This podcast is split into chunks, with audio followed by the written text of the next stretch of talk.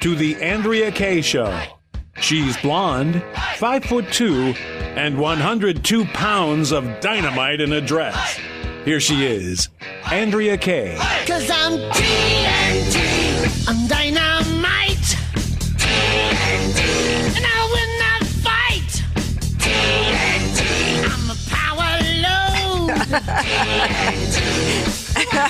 load. That just never gets old. Just like it never gets old spending this time with you all. Welcome to the Andrea Kaye Show. Thrilled to be with you. Yeah, I'm, I'm still fighting a little bit of that chest cold, but you know what? It ain't going to get me down.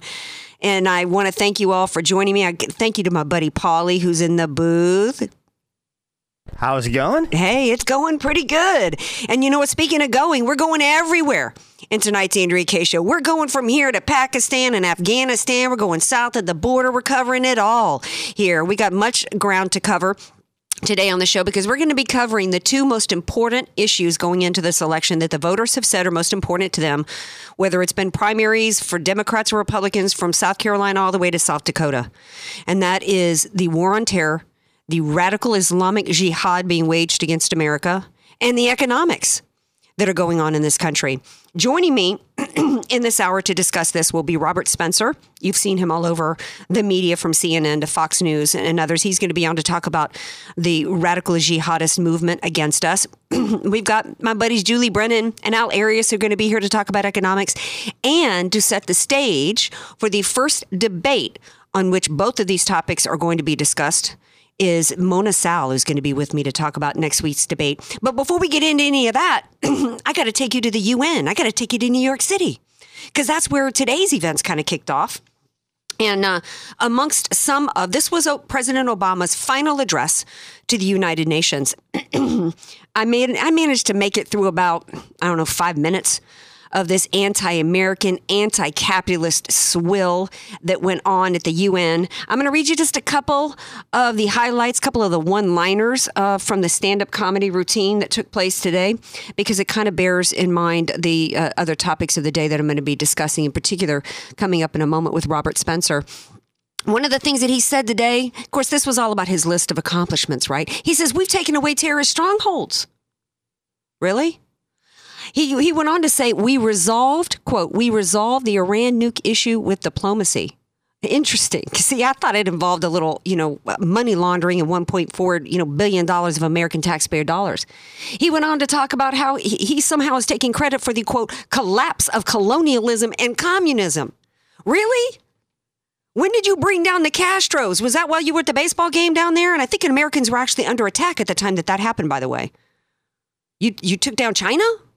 When did this happen? I'm not even aware of that. And what was the colonialism that he, that he took out? It's absolutely absurd. The one thing that, one statement that he did make that I agree with was that he, as he was attempting to demonize the right who wants to get a handle on the reckless immigration policies that are leading to our destruction, he accused us of wanting to be, quote, free of outside contamination. You're dang right we want to be free of contamination coming in from the outside in the form of the importation of Islamic terrorism. But what I kept thinking about as I was listening to the speech was a far more important speech that he gave to the United Nations on the heels of another terrorist attack on America on the anniversary of 9 11. Not only did they leave Americans to die, not only in Benghazi, not only did they launch a cover up on it, but they specifically chose to scapegoat our First Amendment rights. That's why they chose a video for their cover up. And what did he do? Weeks after knowing it was a terrorist attack and lying to the American people, what did he say at the United Nations? He said, The future does not belong to those who slander the Prophet Muhammad. That has been the centerpiece of his foreign policy, the centerpiece of this administration, and it ties in exactly to what is going down right now in America with the increase of these terrorist attacks. Joining me now is Robert Spencer. Like I said, you've seen him all over the media, everywhere. He's also, I, I don't know if you know, that he's also written 15 books. He's a part of many organizations that keep their eye on the Islamic Jihad being waged against us. And he's also, as a part of that, he's with uh, Jihad Watch. Excuse me for my voice. Um, his recent book is The Complete Infidel's Guide to Iran. And again, remember, Obama claimed, you know, credit for solving that nasty Iran problem today. Robert Spencer, welcome to the Andrea Kaye Show. Hey, great to be here. Thank you. Um, so let's bring everybody up to speed so far in the investigation that's going on with these terrorist attacks. I'm sure you're up on it. So I've got a question for you because um, I heard earlier before I came into the show that quote investigators are searching for a motive. Robert, they're not sure what Yeah, happened well- here. Can, do you have any ideas? There's no doubt that this was an Islamic jihadi. This is as absurd as if we were hearing on December 8th, 1941, that uh, the uh, Japanese, that some Japanese planes struck Pearl Harbor, and authorities are searching for a motive. And they, uh, President Roosevelt cautions us against the uh, uh, jumping to conclusions and painting all Japanese with a broad brush. Uh, this is a war, and every time there is a strike in this war from the enemy, the uh, the enemy the uh, the enemies in the mainstream media pretend, and in the government for that matter, Barack Obama and so on, they pretend that this as uh, it's a completely inexplicable thing, and that they have to figure out from square one what it's all about. When actually it's just one more attack in a long war that we do not admit is being fought.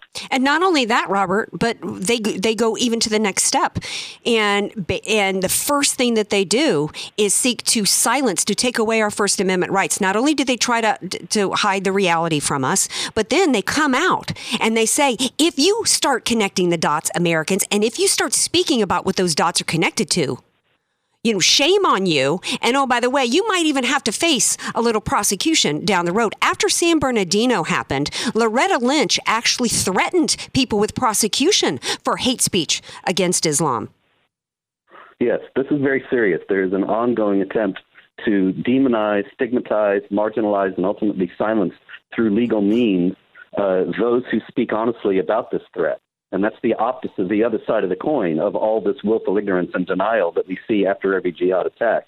Uh, and it seems clear that uh, they want to make sure that nobody will dare to speak out about this. And apparently, there is, at, at, very high levels, an attempt to make sure that nobody says anything about this, that the jihad can advance unimpeded and unopposed, and anybody who would speak doesn't dare for fear of being prosecuted and persecuted.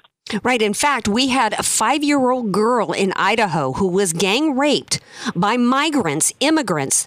That were refugees brought here, been in this country for less than two years. The medical records were intentionally withheld from the family, and the local assistant U.S. attorney threatened prosecution for anybody who spoke out against Islam. This is the worst kind of tyranny and oppression on the American people, and we must speak out about it. Nonie Darwish told me on the fifth anniversary of 9 11, we are handing our country over on a platter of political correctness, and we must be courageous enough to name the enemy and its location. Who is the enemy, Robert? Can we can we have the courage to say it here on uh, on my show? Well, sure.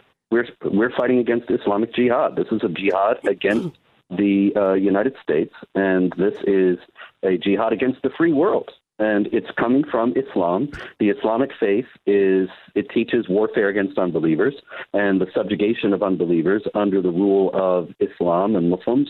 And thus, we are facing a religious, uh, religiously based and very explicitly delineated uh, struggle from Muslims.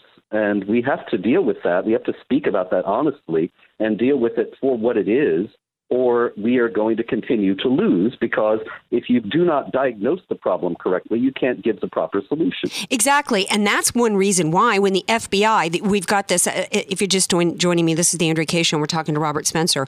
Um, after San Bernardino, we found out uh, that um, family members had known and didn't say anything. So, you know, the thing was, you know, see something, say something. The father of this man went to the FBI in 2014 and said, my son's a terrorist. There you go. They, they, They we, we not only have a government, do a thing. they didn't do a thing. Just the same FBI. Bear with me as I connect the dots. The same FBI that refused to prosecute Hillary Clinton after she violated the Espionage Act. The, the same FBI that, that interviewed the Tsarnaev brothers, who also were brought here as refugees, left this country, went to terrorist training camps, were interviewed by people on return, and were given free rein back into this country. Because we also have a Department of Homeland Security and an FBI and, uh, that have all been told that they're not allowed to speak words like jihad and Sharia. We know that after Orlando. And what was also the commonality with Orlando? That man's father was brought here from Afghanistan and was still in support of the Taliban, actually even doing YouTube videos in support of Islamic jihad against this country. So that also brings me around circle to the other dots that we can connect here, which what is an underpinning issue here? Bringing these migrants here into this country. Correct? Oh, yeah, exactly. And this is, and I think, one of the other reasons why the political and media elites are so desperate to silence the truth about this, that it would show up the Muslim migrant policies that Obama has been pursuing and that the European governments are pursuing as being something that's nothing short of suicidal, uh, societally and culturally. And so to keep people complacent and ignorant about the nature and magnitude of what we're facing, they are trying to forcibly silence those who the uh, uh, they're f- trying to forcibly silence those who speak the truth about this. I tell you who they're not silencing, though. You're right about keeping us ignorant. Sebastian Gorka said one of my favorite lines. He said the term "lone wolf" is meant to make you stupid, and you know that's that's one of the things that they try to get over on us. Well, we, you know, we don't know it's terrorism yet because we haven't connected this to some foreign group, as though that's the you know uh, accepted conventional wisdom that you know unless you're tied to somebody on the ground with a group name across the country, it's not Islamic terrorism. Uh, you know who they don't try to silence, Robert? They don't try to silence people like the mosque that this person went to in New Jersey. This mosque, whose imam is part of the Islamist group called Islamic Circle of North America. You know who ICNA is? Oh, yeah, absolutely. ICNA is a group that openly promotes Sharia, the rule of Islamic law, which denies the freedom of speech, the freedom of conscience, the equality of rights of all people before the law. It is a group tied to the Muslim Brotherhood and to Hamas and it is uh, a very deeply unsavory group. But of course, uh, that's just not a problem for our authorities these days. Absolutely. See, they can print 300 pages of uh, a quote teaching guide that tells ICNA supporters it is um, it, it, goes into detail about who's behind their particular movement. But the Clarion Project wrote about this teaching guide in 2014, and they say that it, it, what's it's got it's full of quotes about defeating the West, reinstating the caliphate system, establishing theocratic Sharia law through deception, infiltrating the political system, and following an incremental strategy of gradualism towards these ends. This is what is that Nonie Darwish also told me. The definition of Islam is submission. It's about conquest. That's what's going on here. We're not allowed to speak out against the threat that we face, but they're allowed to put out that propaganda in a mosque without anybody investigating. What I think that we need to do, and I've been saying for a long time on the Andrea Kaye show, is that we need to stop giving them religious protections. If their stated goal is political, why why do we put them as a political uh, as a religious organization, giving them religious protections. I think we need to declare them a political organization, a political movement, strip them of their religious freedoms, and start investigating them and route them out and get them out of our country. Well, groups like that, absolutely. They are working for actively subversive ends. They want to replace the U.S. Constitution with Islamic law. And they, uh, they they really make no secret about that. So you're absolutely right. This is activity that ought to be considered seditious but this administration obviously has no interest in doing that, and so they are able to operate unhindered and even in many places coddled by authority. Uh, speaking of um, sedition, I think it was seditious that the Obama administration uh, committed money laundering, and I'm not the only one to, to say that. Um, who was it from? Uh, Mike Pompeo says the Obama administration laundered cash payments to Iran uh, through the Federal Reserve Bank of New York that moved it then to a Swiss national bank account. Um, you've written a book called The Complete Infidel's, Infidel's Guide to Iran. Um, what do you want people to know about this Iran situation? That he considered well, today in his speech that, to be one of his successes? It's not a success. It's a disaster. It's going to get worse. We will be paying the consequences of this agreement for many years to come, especially when Iran gets the nuclear bomb and uses it. And uh, it's all because of Barack Obama and this agreement that gives us essentially nothing and gives them essentially a green light to get the bomb. And then, of course, he's been financing it, which means a, a, a sharp increase in the financing of jihad terror groups funded by Iran around the world, which include uh, Hamas and Hezbollah and mm-hmm. Palestinian Islamic Jihad and others. And so he has contributed a tremendous amount of uh, money as well as weaponry and training to those who have vowed to destroy us. If that's not treason, I don't know what is. Well, you know, he quoted that he that this is one of his successes. He says he has resolved the Iran nuke issue. Well, I, I, guess if if your definition of resolving the issue was that you wanted to help them and pay for them to get a nuclear weapon against America and Israel, okay, yeah, I guess you did resolve that, Obama. How can people get your book and read more of your work?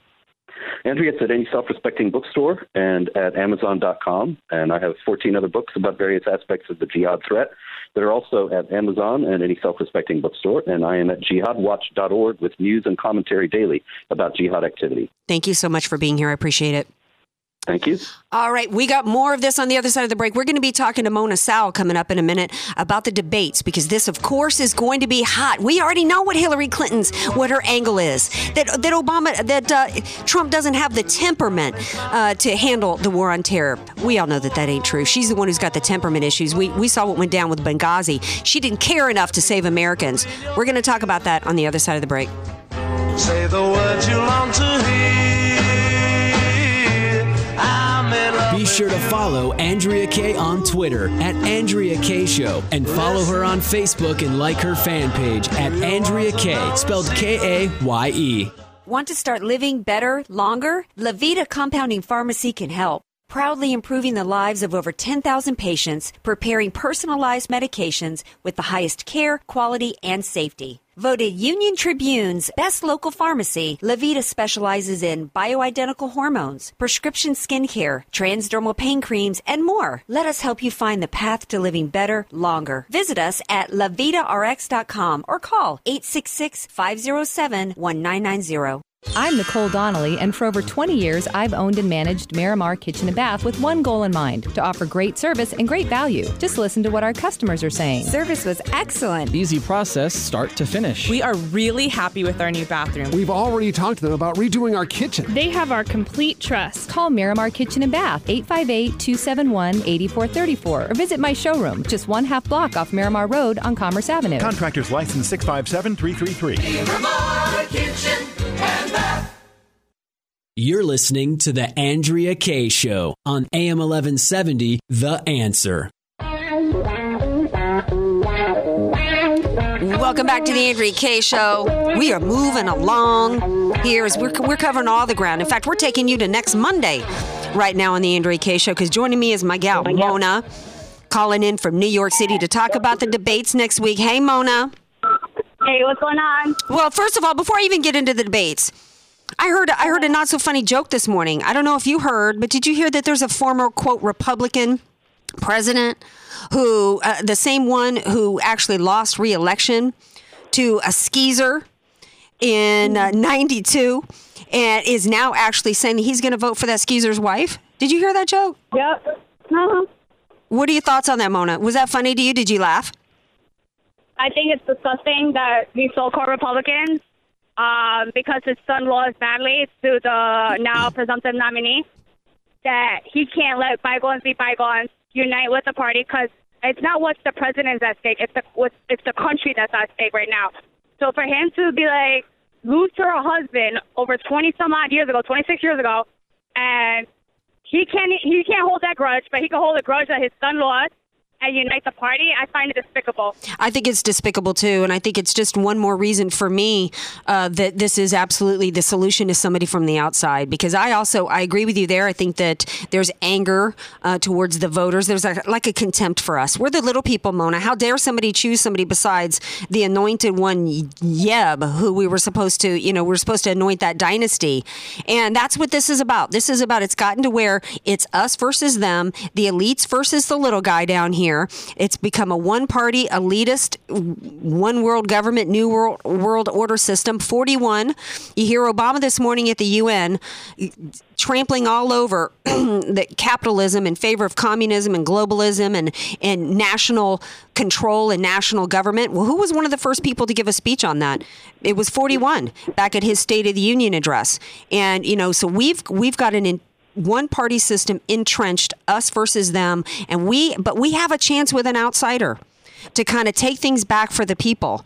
But he, we got only have about 50 days left Some people are saying that the debates next Monday are going to be the end all be all. I don't think the first debate is because Romney supposedly won the first debate hands down last time. And because of that, he kind of decided to coast, and look what ended up happening. What do you think? I think the first debate is going to be make all or break all because everybody over 100 million, I guarantee you, is going to tune into this debate because they want to see a man and a woman debate. It's the first time in anybody's history they're going to see a presidential candidate, a man versus female. They want to see how Donald Trump is going to react towards Hillary, and they want to see how Hillary is going to push his button. That's the number one um, reason of watching this uh, debate. Also, they're going to see how he's going to, how does he debate without a teleprompter? Because lately, the past two months with a teleprompter, he's been amazing. He's on point. He's on key. He's perfect. Everybody. That's why his poll numbers has been rising, and Hillary is just coughing up a storm. so they want to see how how he's gonna react. And then also you also have a liberal moderator. Remember the last the forum was Matt Lauer, but you know Matt Lauer was actually against Hillary Clinton supposedly, and they want to see how if MSNBC is going to have retaliation.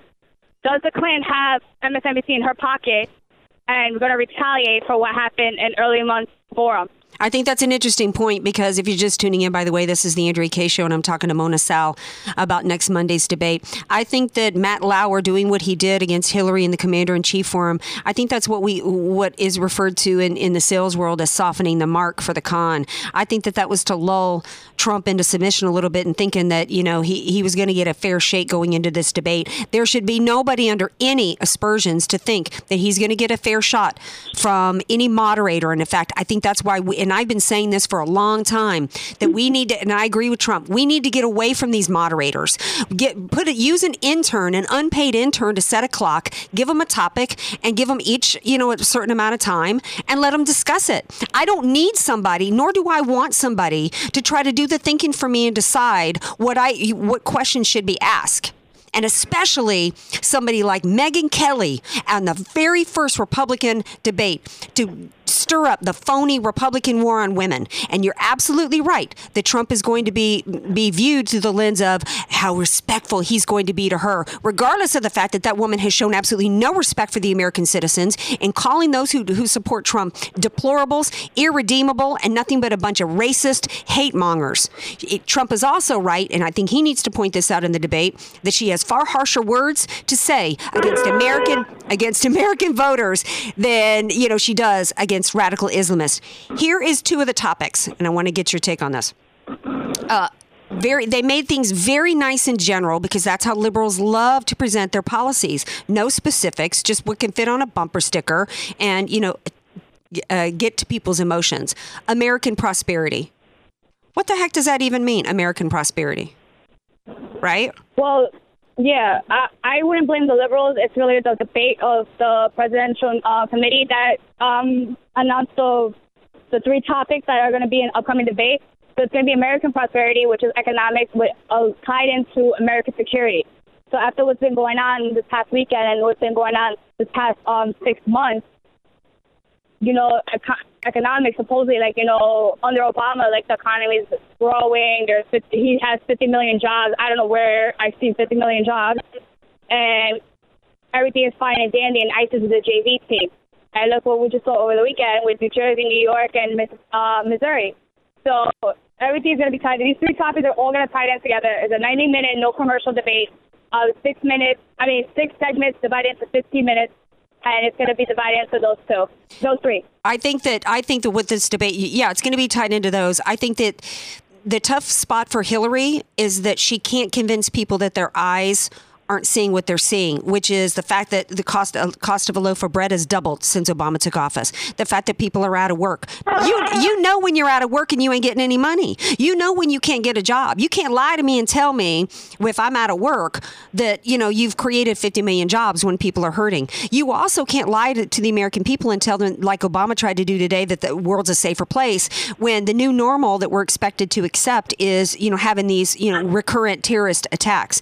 What she so for her, what she needs to do is keep it generalized, keep it with platitudes like, you know, the Republicans are all just like she's already done. She's going to have to double down on the deplorable comments that if you don't, if you want to seal the border, you hate brown people.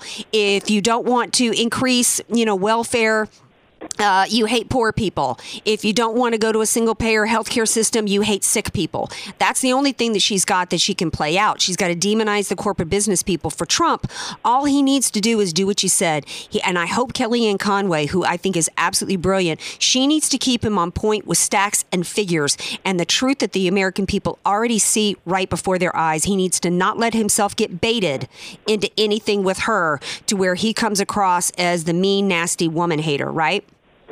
Exactly, and um, I don't think she's gonna use only blame on Republicans. She's gonna like you saw over the weekend during the press conference. She blamed Donald Trump's rhetoric on the Islamic terrorism. So she's gonna find a way to push his button.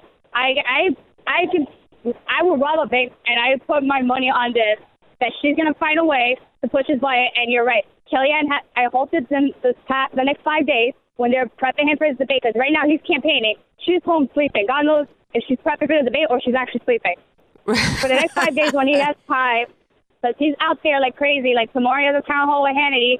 Um, he's in Ohio tomorrow, and he's in um, a few other states before the um, the Monday debate. That they prep him to the point that if she does push his buttons, he's there, calm, collective, and cool, and Mm-hmm. reminds the uh, the hundred millions of viewers out there that what has the past eight years have brought to you.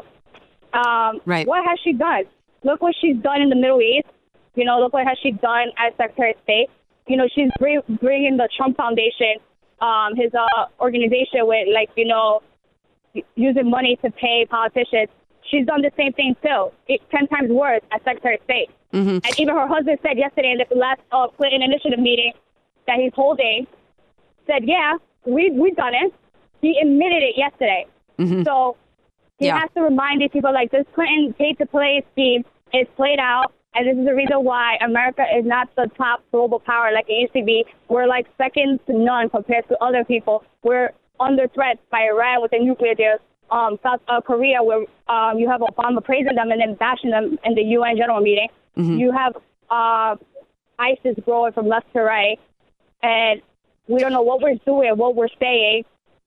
But He all we're needs to- doing is blaming Right. uh, uh, deplorables, blaming the voters. Right. That the reason this is why Trump is where he's at today. No, it's because of the Clinton uh, Obama administration. Right. He, I, I think, I, one of the things that I'm feeling good about is that all this time that he spent on the teleprompter quoting facts and facts and facts. You look at that uh, one hour and 15 minute speech that he gave on the military and foreign policy. That you were, you say those things over and over and over again, and it becomes a part of you. Don't. It, it's, it's part of your muscle reflex now. It's he's got that. He just needs to. In fact, what I think he should do, if I were a part of his team, I would tell him, you marginalize her. Never look at her. You address the people. You speak to the people. There's a reason why Barack Obama tried to demonize today the greedy, ugly populist movement because you know he's got he's got to shame us. He's got to shame us, and he knows it's working. That's why he's trying to trot out the shame game. Trump needs to look at the people, speak to the people, not speak to the moderator. He needs to not look at Hillary. He needs to address her and her crimes and what she's done. He needs to get out Benghazi, the Clinton Foundation, the email scandals, how she violated the Espionage Act. But he should never address her directly. He needs to speak to the American people. I got to leave it there, Mona. How can people read your blogs and, and get more of you? Um, you can find me on Twitter at Mona Salama underscore and on Facebook Mona Salama. Thanks for being here, doll. Anytime. All right, we're going to take a break. When we come back, we're going to talk a little bit about the economics, about what's going on around here in the world, and some of the issues. You know, when I put it out there to the listeners, what do you guys want me to talk about this week? The war on terror and economics and jobs. Joining me in my next segment is my girl Julie Mills Brennan to talk about real estate. Real estate is usually the one of the top uh, leading economic indicators, and then we got to talk to my man Al about some overseas shenanigans with foreign workers. This is the Andrea Kaye Show. Don't go anywhere. Want more Andrea Kaye? Follow her on Twitter at Andrea Kaye Show and like her Facebook page at Andrea Kaye, spelled K A Y E. Do you struggle with the day to day management of your business? Proteus takes the pain out of the business process management by providing you a complete system for efficiency, automation, continuity. Proteus is business solution that wraps itself around your business and grows with you. Gone are the days of multiple programs and systems for sales, inventory, customer management, and financial reporting. Proteus serves your business every day, all day, and revolutionizes the way you do business. Visit us today to see how Proteus can assist you online at www.proteuserp.com or call today 877 749 3533. I'm Nicole Donnelly, and for over 20 years, I've owned and managed Miramar Kitchen and Bath with one goal in mind to offer great service and great value. Just listen to what our customers are saying. Service was excellent. Easy process, start to finish. We are really happy with our new bathroom. We've already talked to them about redoing our kitchen. They have our complete trust. Call Miramar Kitchen and Bath, 858 271 8434, or visit my showroom, just one half block off Miramar Road on Commerce Avenue. Contractors license 657 333. Miramar Kitchen and Bath. You're listening to The Andrea Kaye Show on AM 1170, The Answer. Welcome back to the Andrea Kaye Show. One, two. Y'all know that song. Y'all know that that means music coming up in a little bit is my man Al Arias, the OG of the CPAs here in San Diego. But before that, I got to talk to my girl Julie Mills Brennan. You know, economics. We're going. We got a debate next Monday. We're going into an election. The top two issues: the war on terror and economics. Supposedly, I, I studied economics in school. It's not my number one thing, but supposedly the number one leading economic indicator is the real estate market, which is supposedly doing incredibly well here in San Diego which makes me very happy because y'all know that it's a passion of mine. So I got my girl Julie Mills Brennan here with me today. Julie, you welcome back to the show. First of all, Thank you, Andrea. um, you found an article that you forwarded to me that fascinated to me fascinated me because it had to do with different markets actually around the nation. Uh, tell everybody about that. Well, basically, they were talking about what markets have gone up in value in California and across the country uh, in terms of you know who's making the most money what what markets are really doing the best and and what they're finding is is that uh, the some of the housing markets are doing so phenomenal that everyone's doubling their money and other markets aren't really making any money.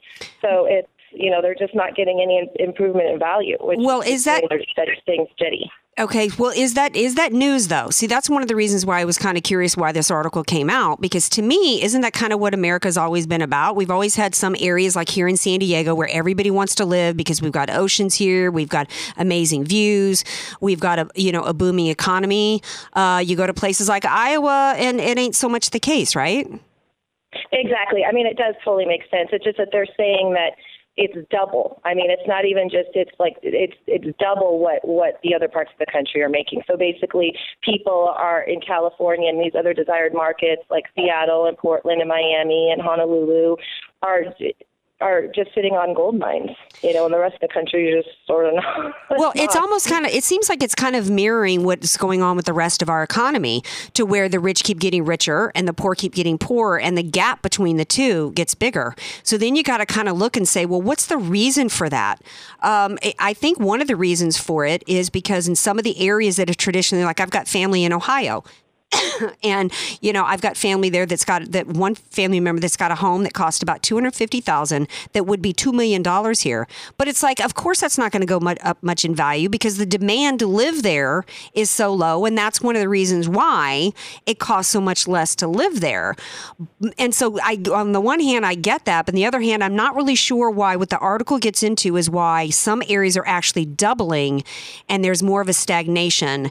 And i think that then it starts to unfortunately people start to kind of want to come up with oversimplified solutions to solve the problem to me part of the problem is is when you get into these heartland areas that's where so much of the manufacturing jobs have been shipped overseas where we've lost a lot of our industry there's a lot of urban plans to try to move us into urban areas to get us out of uh, those suburban areas and that all affects the the real estate markets in those areas. I, I but then again, how do we explain that New York City, like the number one urban area, doesn't have the doubling of the values, right?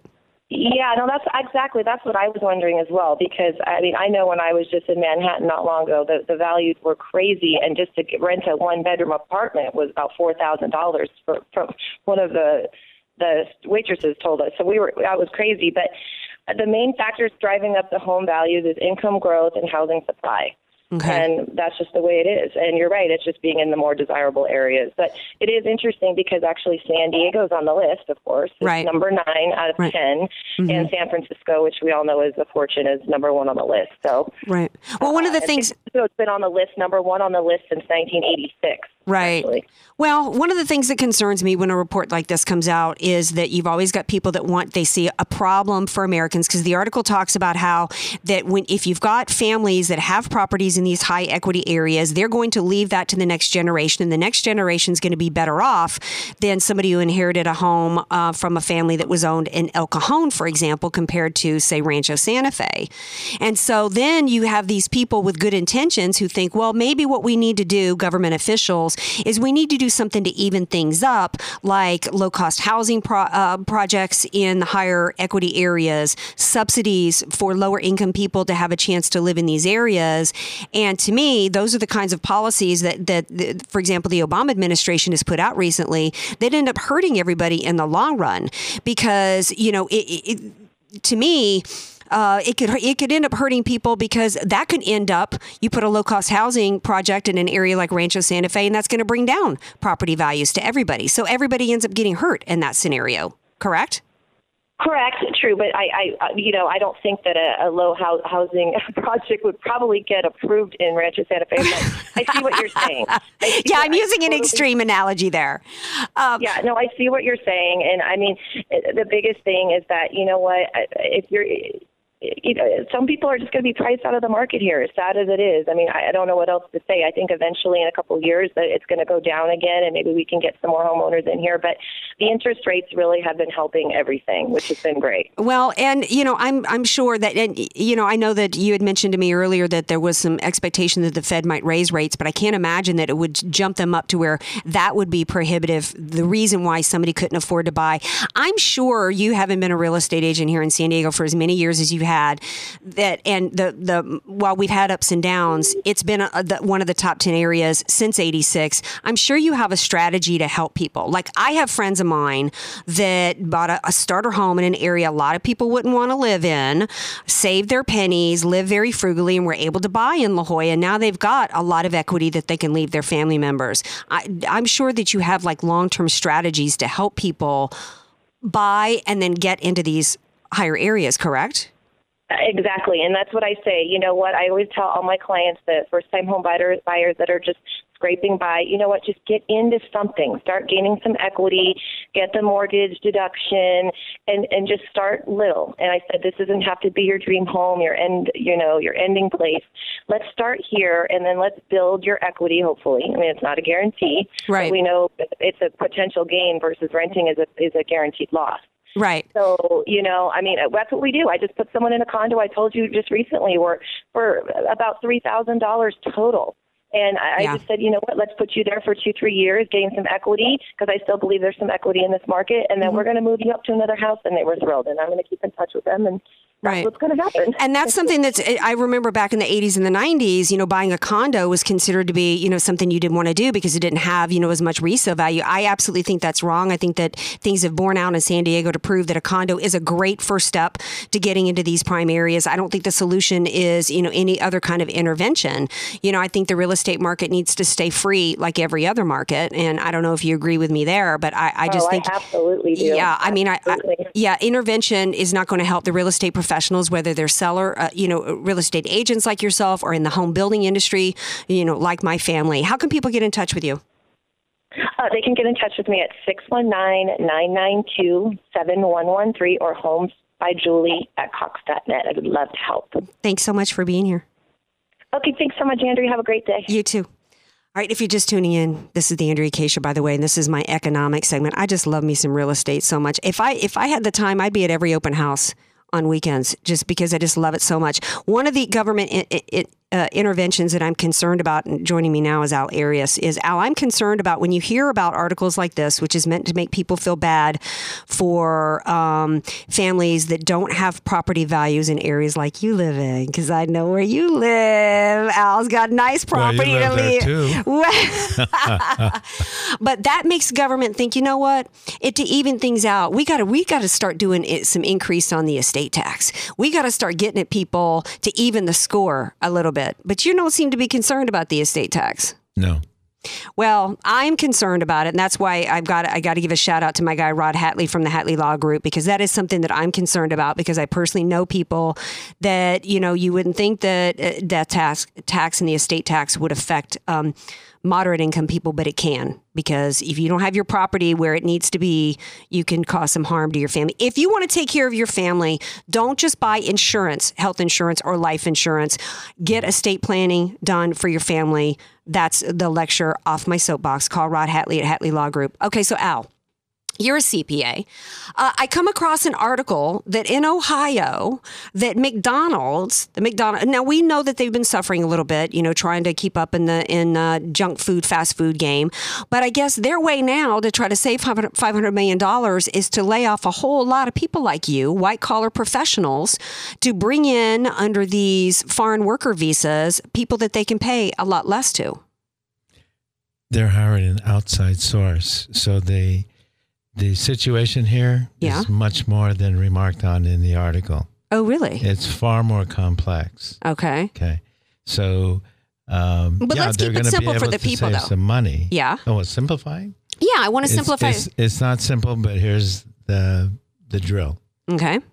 This is happening throughout uh, the United States, Right. including small business. For example, in my own case, I have 16 employees. Two are H 1B visa people. What's in it for me? What's in it for me is a long commitment. I have to sponsor them. There's certain costs incurred in the sponsorship. Mm-hmm. Okay. But I get them for three years and their stay can be extended six additional years. So I have a commitment Mm-hmm. from uh, qualified employees for not because When we have US Americans out of work, Al. you know, we have Americans do not stay anywhere for nine years. Period. So you get so the benefit for you is that you get uh, a, a commitment from them that they will stay with you longer. You can't sign an in, a, And that they have immense talent. These people have master's degrees. Well, that's a different have- issue. That let me interrupt you there. That's a different issue because I understand that there's a lot of high tech. Uh, I, I've been to Geek Girl conference here uh, that's it, that's trying to get people trained in coding and different tech jobs. That we have a shortage of high tech, highly skilled, highly educated people in America. We absolutely do have that shortage. But when you're talking about McDonald's laying off uh, little little accountants that aren't they're not the type of people that you're hiring. They're doing, and then on top of not only did they did they get rid of these people, but they actually sought federal taxpayer funds to compensate the people they fired. Oh, I know. I don't want to be paying for that. far, isn't it? Yeah. But let's come on, on now. Let's stay on the H one B issue. okay. Okay, they're not getting little people. They get they're getting people that are specialized that have high capacities. That Mhm. they're the equivalent of executives. It's not rank and file people that you hire with an H one B visa. No, it was rank and file people that Disney hired down in Florida and, and forced the American workers to train them. They Well, were rank and I'm- file I'm, not people. prepared to talk about that, but I'm prepared to talk about this issue. And all I'm saying Mhm. is that there's way more here than is apparent. But the idea of H-1B has benefits for for the U.S. and has definite benefits for employers. The benefit is that we keep highly capable people that have had the benefit of education in the U.S. You have to be educated in the U.S. Mm-hmm. All right.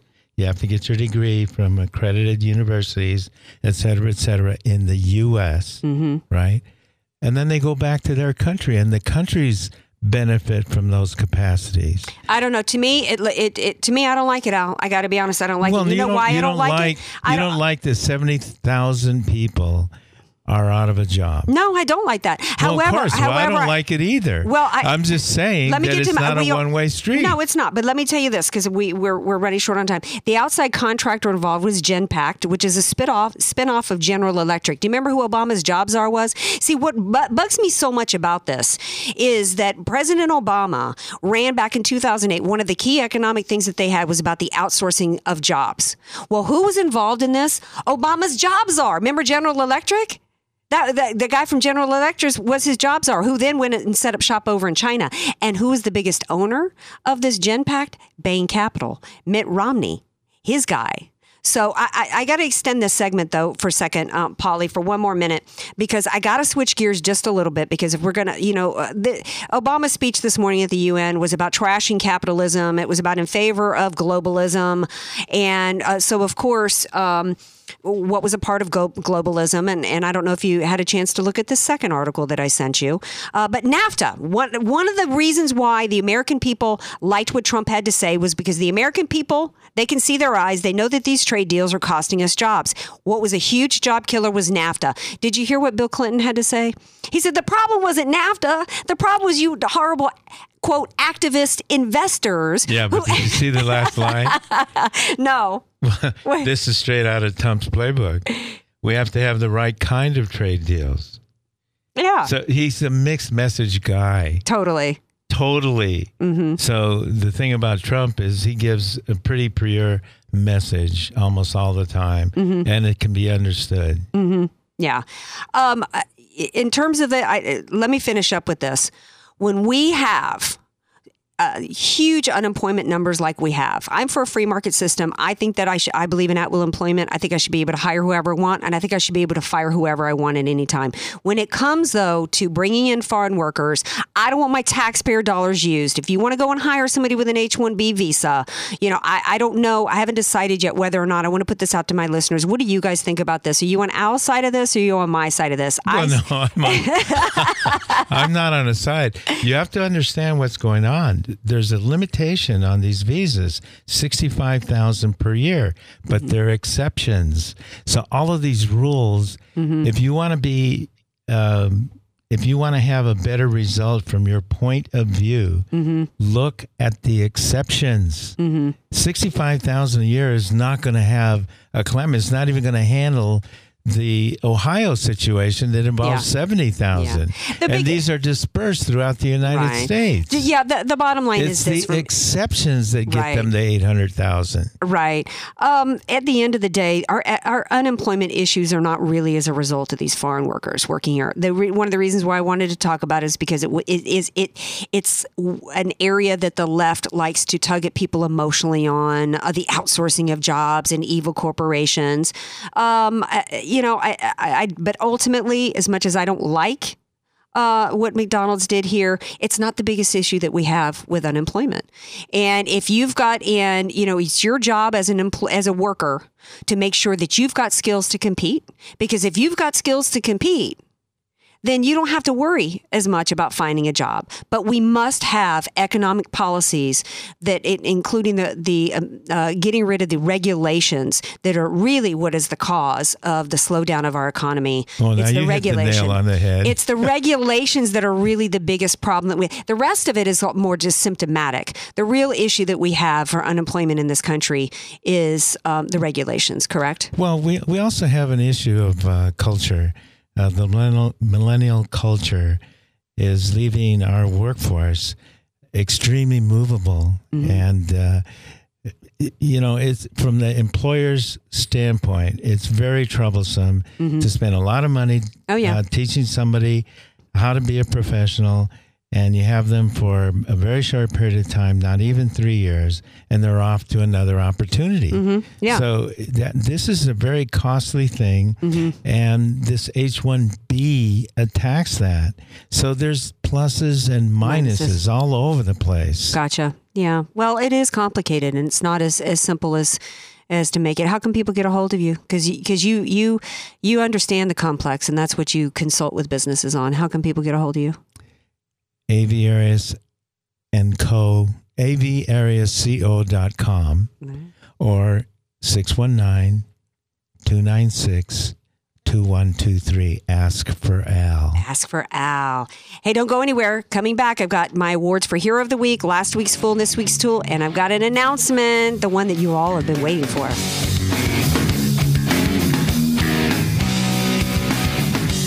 Be sure to follow Andrea Kaye on Twitter at Andrea Kaye Show and follow her on Facebook and like her fan page at Andrea Kaye, spelled K A Y E.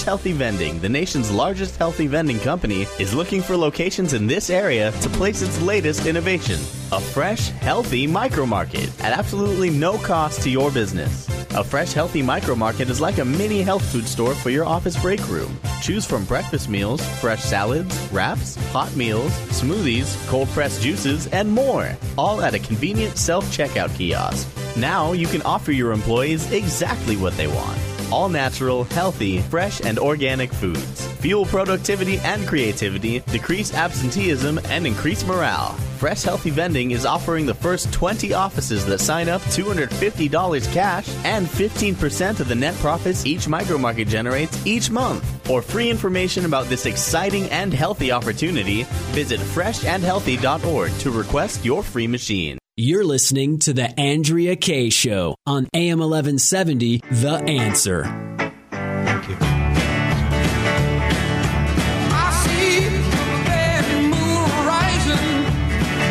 Welcome back to the Andrea Kaye Show. A little CCR there.